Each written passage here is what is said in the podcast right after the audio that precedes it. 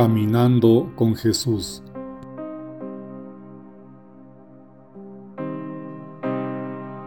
Quiero dedicar un momento a estar contigo, Señor. Deseo que estos minutos me permitan comunicarme, escucharte y hablarte desde lo más profundo de mi corazón.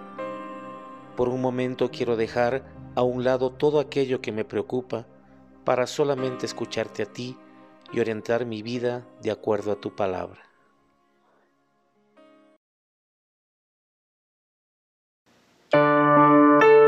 Gracias por tu palabra, gracias por el amor, gracias por nuestra madre, gracias te doy Señor, gracias por mis hermanos, gracias por el perdón Gracias porque nos quieres juntos en ti, Señor.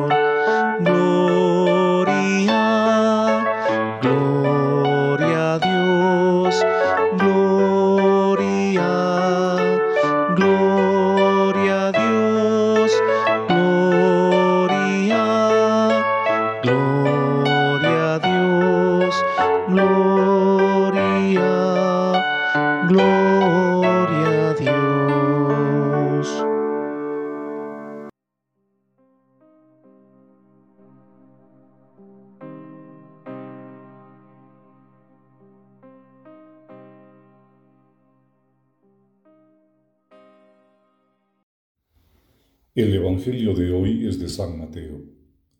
Jesús tomó de nuevo la palabra y les dijo esta parábola. Con el reino de los cielos sucede lo mismo que con aquel rey que celebraba la boda de su hijo. Envió a sus criados para llamar a los invitados a la boda, pero no quisieron venir. De nuevo envió otros criados encargándoles que dijeran a los invitados, Mi banquete está preparado He matado reses y becerros gordos, y todo está listo.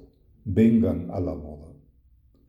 Pero ellos no hicieron caso, y se fueron unos a su campo y otros a su negocio. Los demás, capturando a los criados, los maltrataron y los mataron. El rey entonces se enojó y envió sus tropas para que acabaran con aquellos asesinos e incendiaran su ciudad. Después dijo a sus criados, El banquete de bodas está preparado, pero los invitados no eran dignos. Vayan pues donde se cruzan los caminos e inviten a la boda a todos los que encuentren. Los criados salieron a los caminos y reunieron a todos los que encontraron, malos y buenos, y la sala se llenó de invitados. Al entrar el rey para ver a los invitados, observó que uno de ellos no llevaba traje de boda. Le dijo, Amigo, ¿cómo has entrado aquí sin traje de boda? Él se quedó callado.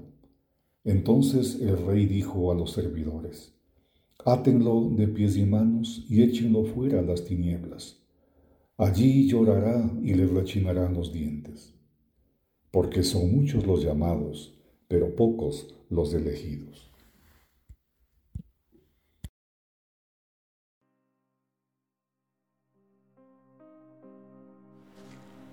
¿Qué otra cosa mejor podemos hacer que ser felices y descubrirnos amados y en el centro de un gran proyecto de salvación del que podemos ser protagonistas? ¿Qué mejor cosa podemos hacer que buscar la presencia de Dios dentro de nosotros mismos y, una vez que lo hayas encontrado, dejar que se difunda dentro de nosotros? Nada en teoría. Sin embargo, a menudo nos comportamos como los invitados a la fiesta de bodas de la parábola Damos mil excusas y rechazamos la invitación. O peor aún, hacemos desaparecer de nuestras vidas a quienes nos recuerdan la invitación, misterio de la naturaleza humana que lucha por acoger la felicidad, misterio de nuestra pobreza que rechaza el bien. Y las excusas son siempre las mismas. Tenemos demasiadas cosas que hacer, no tenemos tiempo, no somos capaces. Durante milenios el hombre ha buscado en las estrellas para descubrir la voluntad de los dioses.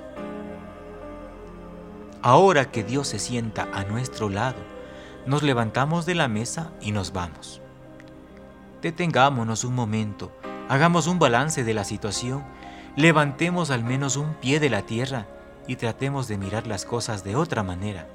Es verdad, el día a día implica mucho esfuerzo, nos asfixia, pero ¿qué otra cosa mejor tenemos para ser felices? Buscando voy por la vida, quien me conduzca a Jesús, y ese sendero eres tú, María, y ese sendero eres tú. No hay amargura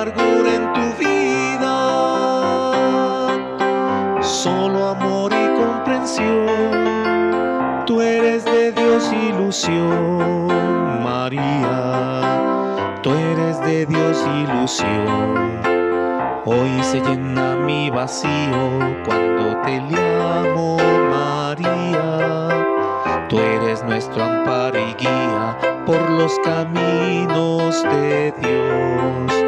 Tú eres nuestro amparo y guía por los caminos de Dios.